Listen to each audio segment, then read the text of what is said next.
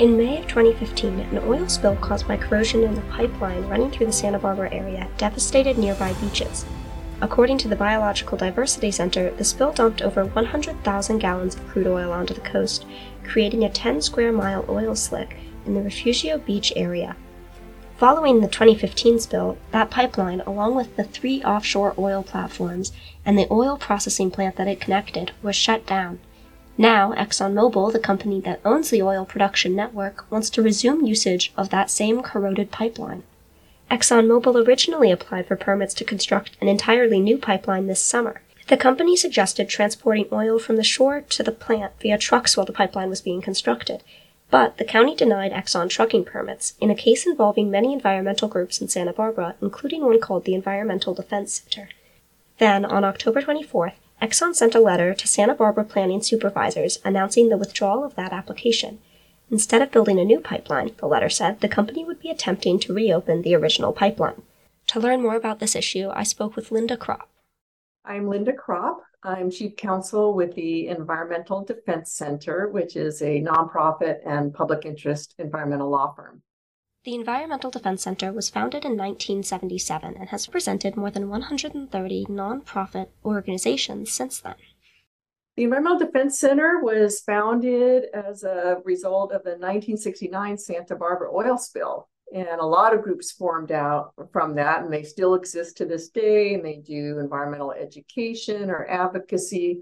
Earth Day was started because of that oil spill. So, our role among all those other organizations is to help all the other organizations enforce the laws that were passed after the oil spill. So, like the Clean Water Act and Clean Air Act and coastal protection laws, laws that require environmental review. So, all of these laws were passed in a few years. And so that's what we do is we basically help all these other environmental groups make sure that these environmental protection laws are followed and enforced. Next, I asked Linda about the EDC's work with Exxon in the past, specifically on the trucking case earlier this year. So, the background on this is Exxon owns three platforms that you can see off the Gaviota coast if you drive up 101. It's kind of around the area of El Capitan. And there are three platforms, and they were shut down in 2015 because the oil from the platforms is piped to shore and then it goes into a processing plant along the Gaviota coast that separates the oil from the gas and the water. And then the oil has to go to refineries outside of our county. And our county has a policy that that oil has to be transported by buried pipeline. They used to use tankers, you know, the huge risk of oil spills and air pollution. So, so a pipeline was built uh, to do that. And that pipeline was used, but then there was a major rupture in that pipeline in 2015 and a huge oil spill that um, spread all the way down to Orange County. And so that pipeline remains, um, you know, damaged. So there was an application to build a new pipeline, but in the meantime, um, Exxon didn't want to wait. And so Exxon applied for permission to truck the oil. So loading the oil from the processing plant into 70 truckloads a day going up Highway 101 along that you know, beautiful Gaviota coast and around that kind of dangerous, windy, windy curve and through the tunnel, and then across an even dang- more dangerous road, um, Highway 166, that goes out to the Bakersfield area. And both of those highways are known for a lot of accidents. And so the county had to prepare an environmental impact report and the draft report indicated that there really was no risk, nothing to worry about because the risk of an accident was really low, maybe one in 52 years along 101 and one in 17 years along 166. And Exxon was applying for a seven year permit. So nothing to worry about. So this is what I'm really proud about and happy to say on this station is we hired UCSB interns to conduct our own research and they wrote public records act requests to different agencies like highway patrol and fire departments and sheriffs and they did their own research online for any you know media about oil tanker truck accidents and they found eight accidents in the previous 15 years six in the last six years along that route and they resulted in deaths and fires and oil spills and explosions and injuries and road closures. So we presented that information and it was based on what our UCSB interns found that the county said, no, this is too unsafe. And so we won. The county said no. Exxon filed a lawsuit. We intervened, which means we were able to bring other groups, environmental groups, into the case. And we just recently won a big hearing um, in federal district court in Los Angeles. And again, the judge relied on the work that our interns did. So, you know, shows you can make a difference and that everybody, you know, can play a really important role. So we're still involved in the lawsuit. There are some other issues that the court has to address. But for now, they cannot truck. They withdraw the application to build a new pipeline. Now they're saying they we want that they want to restart the pipeline that spilled in 2015, and that's a real problem because most pipeline spills or oil spills happen because there's like one leak, you know, one rupture. Well, in this case, the pipeline, the way it was designed, it became corroded because of the insulation. And so the whole pipeline is ready to fall apart. And so, you know, even though they, you know, fixed the hole where the actual leak occurred, the entire pipeline is susceptible to another leak. So we're definitely very concerned about that. And we represent a few environmental groups um, in fighting that. In the past, trucking oil has led to serious environmental disasters. For example, a 2020 trucking incident on Highway 166 spilled 45,000 gallons of oil into the Cuyama River, according to The Independent. I asked Linda what specific environmental risks trucking posed. Great question. Um, what we learned in our research was that there are so many different causes of these accidents that you can't just like Exxon at the you know at the county hearings and in court said, oh, but you know, we provide extra special training for our drivers and our trucks are going to have to stay at certain speeds and we're going to monitor their speeds and there's nothing to worry about because we're so careful. But what we learned in our research was some of the accidents were due because the driver was speeding. Many of the accidents were due to external causes that cannot be prevented. So, a lot of the accidents happened because another vehicle, like crossed over a lane or, you know, hit the oil tanker truck and then it, you know, spilled um, or fell over. One of the accidents happened because it was at night and there was a down tree in the road and the driver didn't see it and the whole truck capsized. So, we learned that you really can't prevent an accident. ExxonMobil's three offshore oil platforms and their processing plant have been idle since the 2015 spill. If trucking had been permitted, and if the pipeline is allowed to reopen, those facilities would also reopen. I asked Linda what the risks of resuming oil operations would be. That's really what this case is all about. Um, it's about whether or not Exxon can restart these three platforms. And if they do, there's no end date.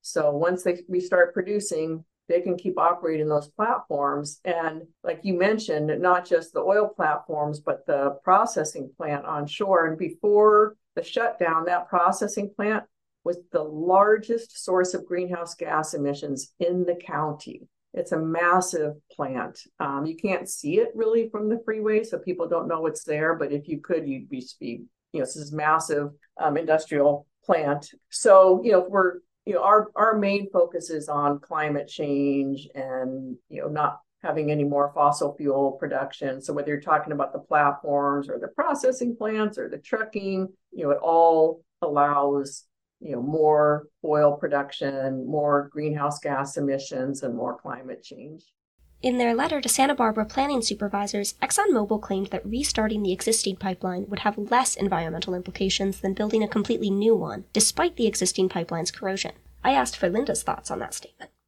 We were surprised at that statement because what we've what we've read from the reports and the investigation after the oil spill is that for most of the pipeline, it's so corroded and the walls are like they can measure the walls of a pipeline and they're so thin that you know under certain pressure they could crack.